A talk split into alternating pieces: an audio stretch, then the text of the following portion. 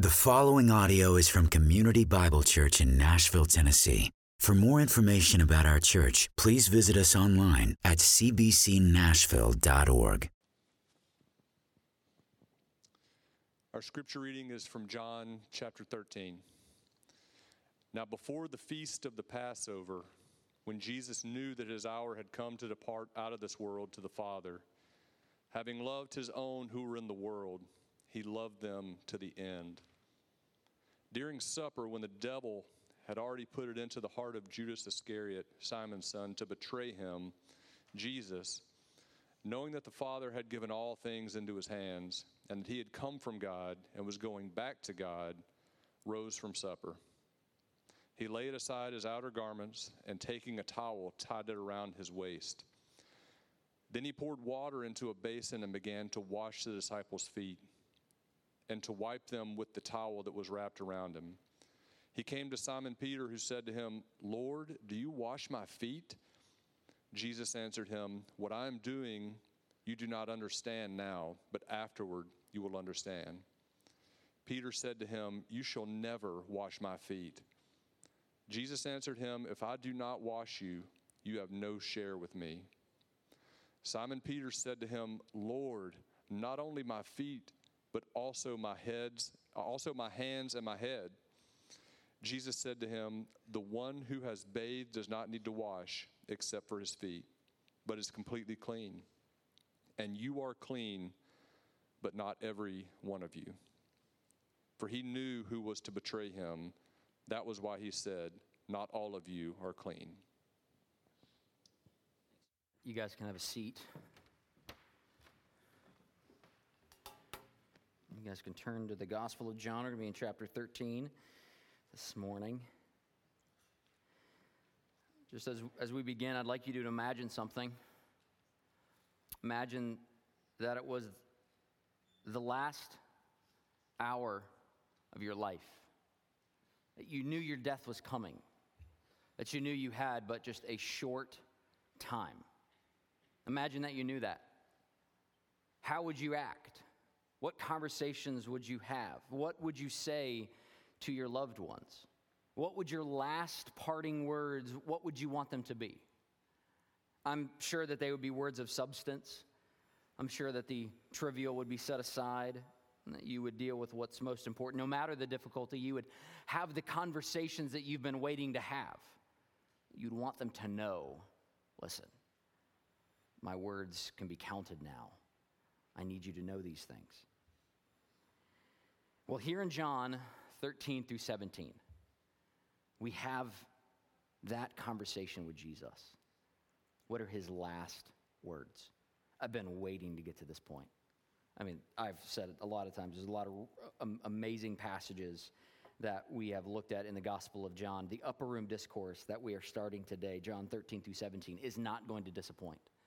Not because of anything I'm going to say, but because of what is said here. This is Jesus' parting words with his disciples. What awaits us and them in this section, John 13 to 17, will be confusing and even frightening at times. We're going to sense the, the, the tension in the air. Christ, what are you saying? Because when Jesus finishes these words, he's going to walk out of this room He's going to go across the brook of Kidron, enter into the Garden of Gethsemane, and be arrested by his accusers. In a few short hours, his disciples will think all is lost. They will look upon the cross and assume Rome has won. They'll look upon the cross and assume God has abandoned them. And because of that, we're actually going to see the disciples abandon Jesus. But before any of the violence begins that we're going to get to in chapter 18, we have this moment of hope. We have Jesus' last words to his disciples because Jesus needs them to understand some things. And they might not understand it now. In fact, they won't understand it now. But he needs them to understand that the glorious finale of the long awaited promise is here. He will soon say, It is finished. He will soon say, It is done. But before he goes, before he gets to that point, Christ needs them to hear a few last words. This is indeed Christ's final hour. We've been talking about that. The hour has come. We've been talking about that in, in, in uh, chapter 12. This is his last hour, and we get to look at his parting words to his disciples. So, as I said, I'm excited for this section. But before we get into any of that today, I want to talk about this section in general. I want to kind of offer some structure so that you can understand maybe the Gospel of John just a little bit better. The Gospel of John has a relatively straightforward structure. We saw in chapter 1, verses 1 through 13, we saw the prologue where John sets everything up. This is what you're about to see. He goes, I'm about to tell you a story, and these are the details. And then he tells us a story. That's the first eight, sorry, 18 verses, not 13, 18 verses of the gospel, John 1 to 118. In the last 25 verses, 21 through 1 through 5, is the epilogue where John says, This is what I told you, this is what you need to know. But in between those two sections, the prologue and the epilogue, the book can be split into two sections, two parts. In fact, commentators actually call it two books. The first part, first book, first section, has been called the Book of Signs. That's what we just looked at. We've seen seven miraculous signs that are proclaiming Christ's divinity. The words and the works of Jesus all point to the fact that he is the Messiah and he is our Savior. That's what we have looked at. And that ended eh, last week in chapter 12, verse 50. We're now entering the second part, the second book, the second section. And this has been called the book of passion or the book of glory. The glory that was hidden from the world because they rejected him now is increasingly being revealed to Jesus' disciples and those who trust and love him. One, one way this has, has been described is that the near John's gospel gets to the climax, the more and more we learn about what's going on inside our Lord. This is Jesus in, in, in, in a very intimate moment opening up his heart to his disciples and us. And really saying, this is what you need to know. Now, part two, what we just entered, chapter 13, kind of begins abruptly. Like the way that John lays out his gospel when he gets to the Passion Week, this final week, the week that we're in, he doesn't do he doesn't lay it out like Matthew or Luke does, where giving this chronological on Monday, Tuesday, Wednesday, Thursday, Friday. John ends the book by talking to the crowds, and then all of a sudden we pick up with 13 people in the upper room. It's Thursday night and Jesus and his 12 disciples are having a meal. That's what we're ushered into here. That's and ushered into this conversation. This meal takes place on Thursday night, and just to kind of give us some timeline, by this time Friday, less than 24 hours later, Jesus is laying in a tomb, dead. So we're talking last hours. We're really meaning last hours. And the disciples, I'm sure, are thinking, oh, this is like any other meal that they've had together. I mean, they've been, they've been with each other for three and a half years. I can imagine that sometime in that three and a half years, there was some meal where it was just the 13 of them. So they thought, oh, good, yeah, we, we enjoy these. And we're going to eh, get into, they had some interesting conversations before this happened, but this meal changes everything. Jesus knows what's coming, but his disciples have no idea how much the next 24 hours are going to change their life. The fact that Jesus is going to the cross will be a surprise to his disciples, all of them. They will scatter, they will all leave, but it's not a surprise to Christ because from the beginning, everything in Christ's life has been leading to this point. We've said multiple times Jesus came for a very clear purpose. He took on flesh to save sinners. And Jesus does not head towards his death casually. Jesus does not head towards his death blindly. He has been traveling around Galilee for the last three and a half years, teaching and performing miracles for the Jews and the Gentiles. But in his last hours, he leaves the crowded marketplaces, he leaves the large gathering, and he goes into a quiet room with his precious disciples and he lays out his heart for them. That's what we get to look at in the upper room. Now, for our text today, we get to see this beautiful picture of how Jesus starts this discourse. And I, I, I love how John, he, he, almost gives like a mini prologue to the second part of the book. He's got a couple, I, would say like run on sentences here. You're like, okay, John, we get the point because he's, he's summing everything up. We, we, we saw this in the first three verses that Matt just read. Says this in 13.1 now before the feast of the passover when, when jesus knew that his hour had come to depart out of this world to the father having loved his own who were in the world he loved them to the end. During supper when the devil had already put it into his heart of judas iscariot simon's son to betray him jesus knowing that the father had given all things into his hand and that he had come from the father and was going back to the father you're like get to the point. What's he doing? Rose from supper I want to look at just the first three verses for a minute. Because these verses both point backwards at Jesus has done and forwards at what Jesus will do. There's an intentionality in these verses that we have seen in all of Jesus' ministry, but it, it's summed up so well here. There's a resolution in the air. Jesus came to do something, he will accomplish what he set out to accomplish. I mean, just think of verse 1 now before the feast of the Passover. Jesus knew that his hour had come to depart out of this world, and having loved his own from this world, he knew that he had come. The reason of his coming was not a surprise to him. We've looked at this in the last couple weeks. I'm not going to belabor that point. But I love the last phrase of verse 1 He loved them to the end. I fall in love with this phrase. Because again, the intentionality, the resolution that's here, he loved them to the end. What's that mean? He loved them completely. He loved them fully. In fact, the kind of the best translation that I like, he loved them utterly. He's looking at them, and his love for his disciples is deeper than anything that I think we could ever describe to each other. I mean, it is this love that is just embodied in the depths of his soul. He loved them to the end. But what was the phrase before that? Having loved his own who were in the world. As a believer, you're a part of that. He loved you utterly.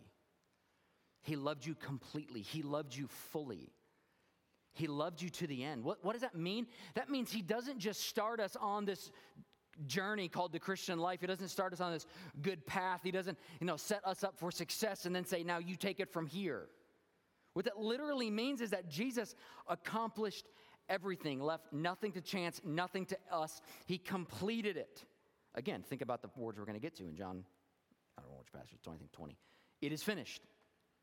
He loved them to the end. It is finished. I have done everything. You can rest, you can stop, you can trust. He loved them to the end. And then verse 2 during supper just again as john is painting this picture of what's going on in this room. During supper he, he, there's this juxtaposition of what's in the room. During supper when the devil had already put it in the heart of judas iscariot simon's son to betray him. Again knowing jesus knew this jesus is looking at his 12 disciples and one of them he goes he's about to kick him out of the room. We're not going to look at that uh, passage today. It's going to be next week. But Jesus knew who was there. He knew what was happening. He knew as he is having these last departing words, and this is the guy who's going to betray me. This is the guy who's going to get me arrested. This is the guy that in a few short hours is going to kiss me on the cheek. And then just one last thing. Verse 3 Jesus, knowing that the Father had given all things into his hand, and that he had come from God and was going back to God. Verse 3 reminds us of the finality and the sufficiency of God's plan of salvation. If I could just sum up verse 3, I would say this Jesus knew. Jesus knew. Jesus knew what God required. Jesus knew that he was sent to this, Jesus knew what he was sent to the earth to do. Jesus knew what his disciples needed to hear. Jesus knew how it was all going to end. Imagine sitting at this dinner and I, I, I struggle to even use this, this illustration because we can't be, but like, and being Jesus, knowing. The, the disciples are talking about how good the hummus is. They're talking about what, what they're going to do tomorrow. They're talking about the funny story that, that they just heard down the street. And Jesus is sitting there knowing, guys, you have no idea. Thousands of years of promise is about to be fulfilled in the morning. Imagine that. The promise of Genesis 3:15 thousands of years, 6,000 years at this point, thousands of years of waiting. How long, O Lord, are you going to allow this to continue? When, Lord, are you going to send the person who's going to crush the head of Satan? When are you going to rid us from this body of death? When can we have hope again? When, we, when can we finally say, It is done? Jesus knew that's just about to happen. I say all of that because I think we have to have to understand what we're about to look at over the course of the next couple of months. I think we have to have that, that, that level of intentionality and finality in our mind. This is not just a throwaway happenstance conversation. This is the last conversation that Jesus is having with his disciples prior to the cross. And he's like, You need to hear some things. So I want to return to the question that I first proposed to you. If it was your last hour, what would you say? If you had only 10 or 12 or 14 hours left, what would you want to do? What conversations would you want to have? What actions would you want to take place? I think you'd parse every word. I think you would leave nothing to chance. I think you would consider every action. I think that you would make sure that your time is well spent because you can't get every second back. So let's ask that question about what Jesus did. Jesus knew, again, what's coming. So why did Jesus take his precious time to wash his disciples' feet? That's the section that we're in. As it continues, rose from supper after we have this finality, this intentionality of Christ knows what's going on. He rose from supper and he laid aside, this is verse 4, his outer garments and taking a towel, tied it around his waist. Then he poured out water into the basin and began to wash his disciples' feet and to wipe them with a towel that was wrapped around him. It took me what, maybe 25 seconds to read that verse? He washed 12 people's feet. I bet he washed them well. I bet it's not just like spritzing some water and going, You're good. I bet he washed them really well. How long do you think that would take? Like, this is an intentional act. This is not a throwaway thing. We're going to look at it. This is an action that, that took everyone back. You're like, Holy cow, Jesus, what are you doing? So, the question I've really been asking myself is why is this the particular action that Jesus wants to do to set the theme and the intention of the hour. Why does Jesus, before he gets into any of the details that we're going to look at between 13 and 17, why does he start by washing his disciples' feet? I think because he knew that in order for them to understand what he's about to say, they needed to see a picture of it first and foremost. Flannery O'Connor was once asked, the writer, if she could describe one of her short stories in a one sentence. And her response was great. It was like, hey, can you sum up the short story for us? Here's her response. This was talking about summing up the theme of it. When you can state the theme of a story, when you can separate it from the story itself, then you can be sure that the story is not a very good story. The meaning of a story has to be embodied in it. It has to be made concrete in it. A story is a way to say something that can't be said in any other way. And it takes every word in the story to say what the meaning is.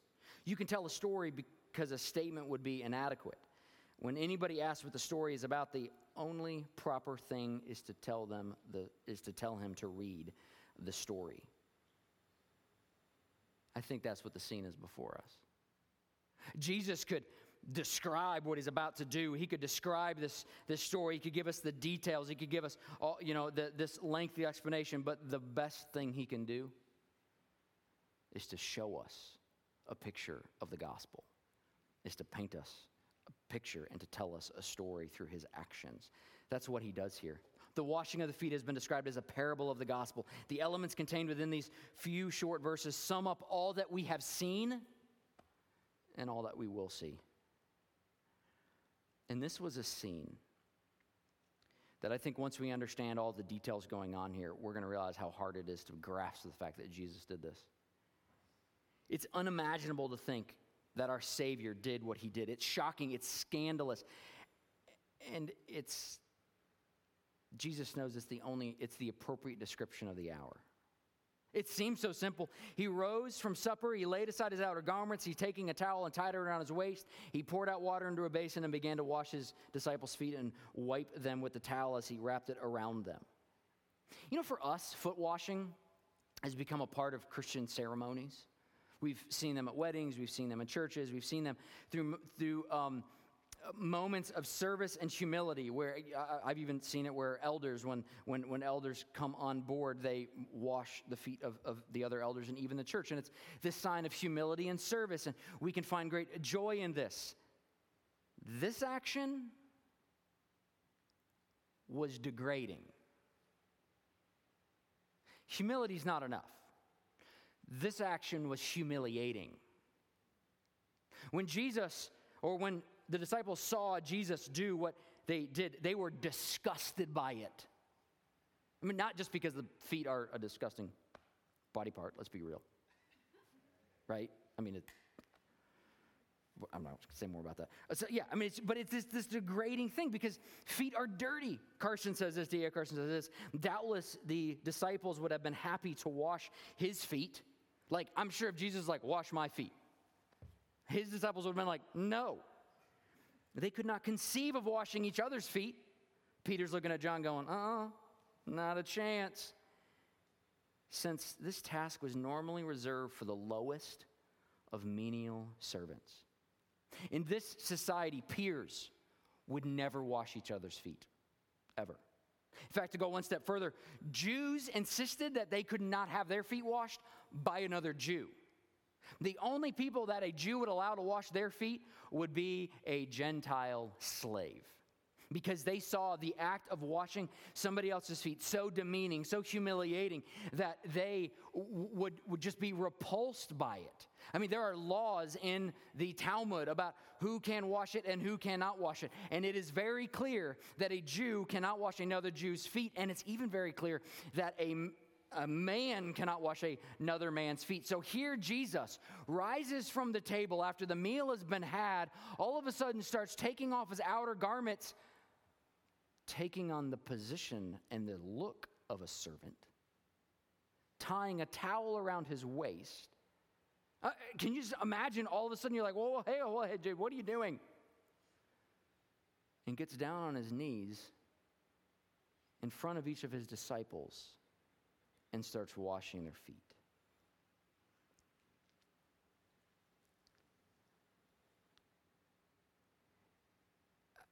As I've been preaching through this book and just considering Jesus and his life and ministry, I keep having these, these conversations and these moments that I compare kind of I compare things to.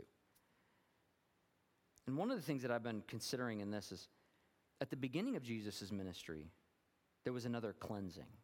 Here, Jesus cleanses the disciples' feet. We're going to get into that language in a minute. But at the beginning of Jesus' ministry, Jesus cleansed the temple. And he cleansed the temple because the Jews had made a, a, a, a marketplace out of the Gentile court. They'd brought in all their money changers, they brought in all of their animals, they had brought in all their stuff, and they packed it full with all of their marketplace stuff so that the Gentiles would have no place to worship God. And Jesus came in and he cleansed them, the money collectors out of the Gentile court, demonstrating he has a heart for Gentiles. Essentially, it's why have you barred the Gentiles access to God?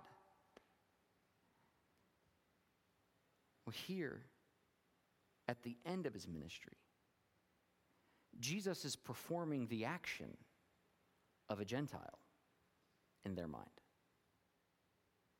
Jesus is acting like the Gentile slave. So not only is he allowing access to God in the beginning, he's now willing to look like a Gentile here at the end. He allowed access to the Gentiles, and now in the disciples' mind, he's becoming a Gentile for us. You see, we see Jesus reverse the normal roles seen it in, in chapter 11 and 12. That, is just the paradox of the gospel. The master becomes the servant. and he takes on the role of that slave and a servant. He dresses the part, he performs the part, and he washes their feet. The story that we're jumping into, it starts in verse 4, it goes all the way down to 20. Well, it can kind of be broken up and see it in three different sections. The first section we see is that it's just a display of love. The second section we'll see is that it's a symbol of the cleansing that we all need. And the third symbol that we see, it's a model of Christian conduct. We're going to look at the first two this week. We're going to look at the third next week. But the first thing that we have to see is the love here that Christ has for his disciples. His disciples would have been embarrassed by these proceedings.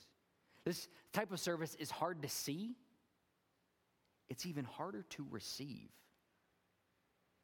I love that of the 12 disciples, we only hear one of them speak, and it's like everyone else is just dumbfounded, silenced. Imagine the first guy who has to go through this. You're like, Jesus, what are you doing? What is happening? And then all of a sudden they go, Oh, you're washing my feet? Jesus, if you thought my feet stink, you could have told me and I could have washed my own feet. Jesus, we've already eaten the meal. This happens at the beginning. Jesus, we can, we can call in a slave to do this for you. Why are you doing this? Jesus, you are our master. You are our rabbi. You are our Lord. You are our Savior. You're the King, Hosanna, that just rode in, and you're washing my feet? I mean, I, I need you guys to feel the awkwardness, the embarrassment, the humility here. But what I love about this picture is that the description that John offers is that Jesus, in this act of humility and love, is willing to take on the dirt, the grime, the sin, if I can jump ahead, of these disciples. Notice where he, what he does with this towel. He ties it around his waist, he wraps it around him. I love that he said that both in four, tied it around his waist, and in five, he wrapped it around him. Jesus is going to be transformed into a dirty mess because of this. He's sitting at this table, I'm sure, in relatively clean robes, and he takes those robes off and he puts on a towel that imagine what he's going to look like when he stands up after washing the 12 guys. At our wedding, at, at, at Amy and I's wedding, we uh, washed each other's feet as part of the ceremony. Um, and it was, a, a, we, we learned some things from that. Number one, putting socks back on after you've washed feet can be a little difficult. But just think about your wedding day, ladies. You're trying to be as clean as possible. You, you're in a white dress. Now, we got married outside in an iris garden, so there was grass around. Amy had um, on um, open toed shoes. And when I knelt down to, to wash her feet, as clean as she is, it's her wedding day. I didn't see any spot on her. And I used this white towel and I wiped her foot, and on it, I just saw this dirt smear. And I was like, oh, wow. And instantaneously, I was like folding it up and laying it down. I was like, hopefully nobody sees that. That image is stuck in my mind because I can imagine that my wife on her wedding day when she was clean, and it created that smudge because she was taking care of herself concerned about what she did and where she went. How Jesus would look 12 guys later. They were walking around like normal. They weren't concerned about themselves. They had no idea this was coming. Their feet could have been as dirty as ever. And Jesus is using the towel that is tied to him to wash their feet. I mean, just that image. He's clean and he gets up and he's dirty. Can I just jump ahead here? I'm, i know I'm, we're going to get here. Hopefully, you can, you can see kind of where this goes. Our spotless Lamb of God took on our sin as we've been walking around on this earth not concerned with how dirty we get. He took on our sin. He became sin for us so that we could be clean. So that his righteousness could be offered to us, his cleanness could be offered to us, that his perfection, purity could be transferred to us. This is what our Savior does. This act of kneeling down and washing these guys' feet is this act of love because what he sees here is Jesus saying, I am going to take your dirt upon myself and not this towel that I'm going to lay to the side and make sure, you know, clean it from a distance. I'm going to get on my knees and I'm going to get right down with you and I am going to become dirty because of you. I just want to add some um, kind of other layers here. There's another layer of awkwardness and beauty that I just kind of want to point out. It's not found in John, but it's found in Luke 22. And this is the conversation that had been going on amongst the disciples at this meal before any of this took place. I love that John doesn't even bother to list it. I'm sure he, he could see the awkwardness, but he's like, that's not important. But here is what Luke offers. This is Luke 22, 24 through 27. A dispute also arose among them as to which of them would be regarded as the greatest. And he said to them, The king of the Gentiles ex- exercise lordship over them and those in authority over them are called benefactors. But not so with you. Rather, let the, let the greatest among you become the youngest, thinking that they're the least here, and the leader of the one who serves. For who is greater, the one who reclines at the table or the one who serves? Is it not the one who reclines at the table? But I am among you as the one who serves. Now, imagine having this dispute and dad has to come in and break up the fight. Who's greater? Can I sit at your right hand and, and your left hand? I, I want to make sure that my name is great. I want to make sure that I'm remembered for all of my greatness. I, I, I. And Jesus, who is the one whose name should be remembered then, an hour later, five minutes later, 30 minutes later, I don't know, in that same moment after hearing this, gets up and is no longer the one reclining at the table but is the one serving. Jesus shocks all of them by doing the unthinkable. Which leads us to our second point. He's doing what we all need, He's cleansing us. This washing is a symbol of the cleansing we all need. And Peter was the only disciple who was willing to voice the concerns that he had about it. Verse 6 and he came to Simon Peter, good old Peter. And Peter said, Lord, do you wash my feet? Again, let's add all of that Gentile slave context onto it. Lord, again, he started, Lord, what are you doing? I'll wash your feet. Do you wash my feet? And Jesus answered, What I am doing you do not understand now, but you will afterwards. I, I, you can read into this, I think, appropriately, where Peter's going, Lord, this is embarrassing. Lord, this is too much.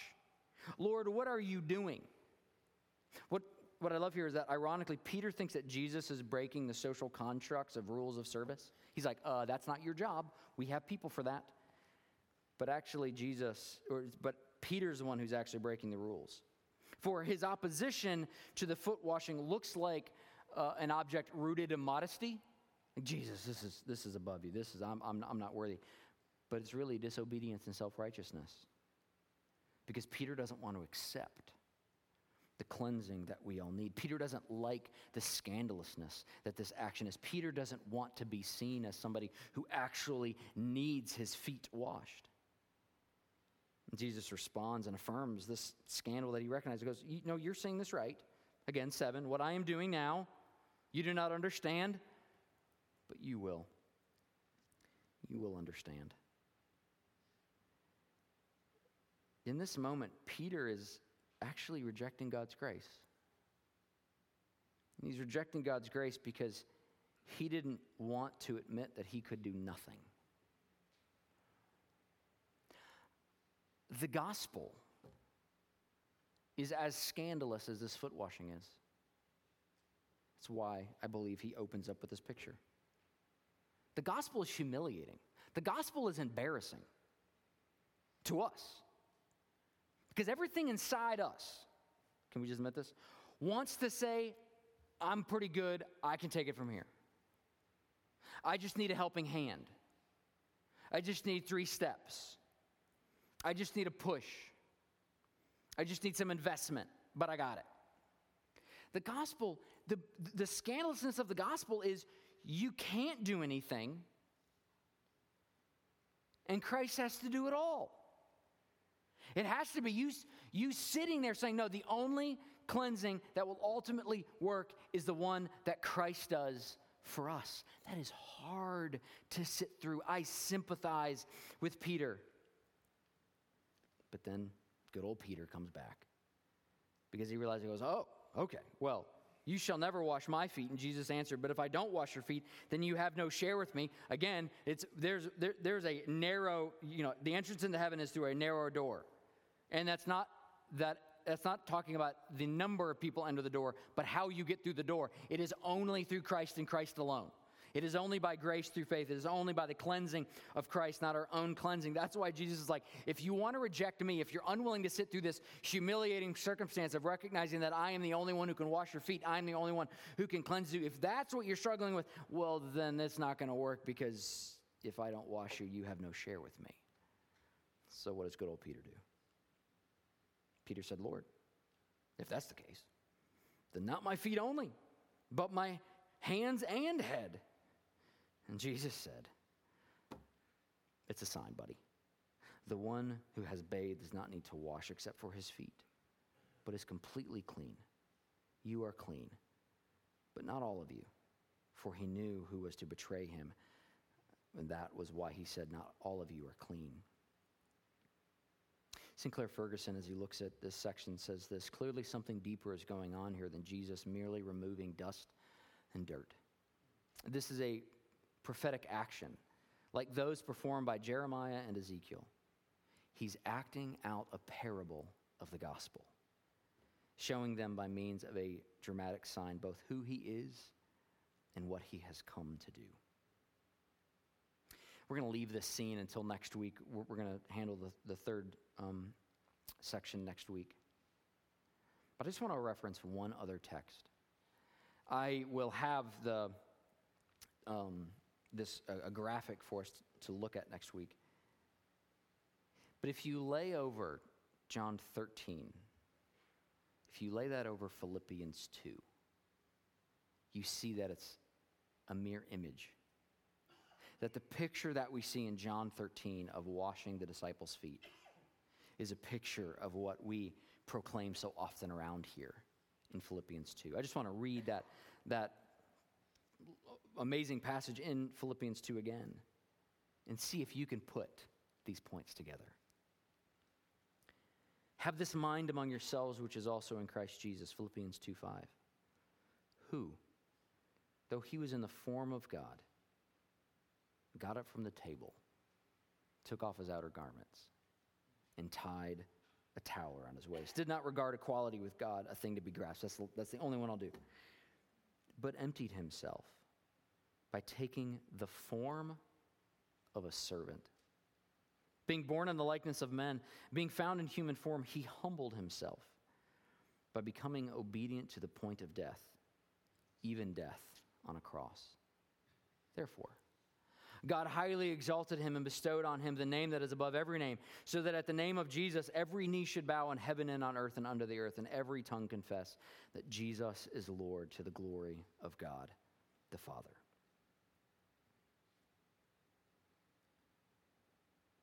All of us need our feet washed.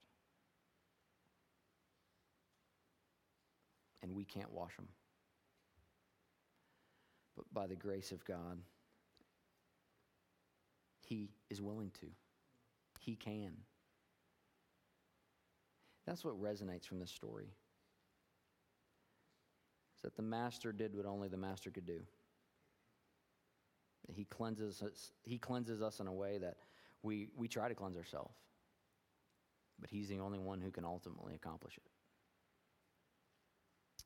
As we transition to, to communion this morning, as, as I said at the beginning, it's, it's, it's a sacrament, it's a sign, it's, it's a reminder of what we get to look towards.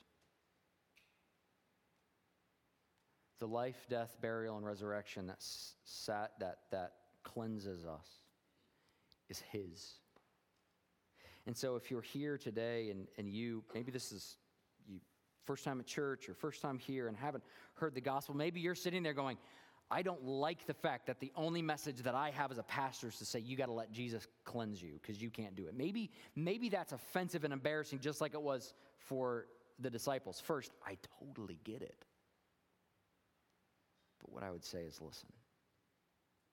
The only hope we have is when we finally give up and realize, "Oh, the only hope I have is if the master becomes the servant and does the cleansing that I could never accomplish." And so, if you're here today and, and you haven't placed your faith in Christ, you're not l- looking at Him for your only hope in life and death, I would, I would ask that you let these elements pass you by. We don't want them to confuse you, as we say each week. We don't want it to be something where you look at and go, that's what I have to do. That's part of the cleansing. This isn't part of the cleansing. This is to remind you person who washed your feet, the person who made you acceptable, the person who loved you to the end is Christ and Christ alone. If you're here and if you are a believer, you have placed your faith in Him, I would just welcome you to take this table with us so that we can, as a body, celebrate what He has done. Let's pray and we can take these elements. Lord, thank you for the cross. Thank you for the Gospel of John. I thank you for the hope that we have, that we can look outside of ourselves we can look at the, the finished work of Christ. Lord, if there's anyone in, in the room of just hearing your word, hearing the gospel, seeing baptism, seeing these communion elements pass by, if there's anyone in the room that is, that is, is sitting here now wondering, who is my faith in? What am I trusting in? What is all, all this about? Lord, open their eyes to the, to the glories of the gospel. Lord, help them to rest in you. Help them to give up their actions, their struggles, their pursuits, their trying, knowing that it, it is impossible for a sinner to accomplish what a holy God has required of us. And yet, Lord, we know that you sent your Son to take on flesh and do what we could not do. Father, thank you for that. Just be with us now as we take these elements. In your Son's name, amen.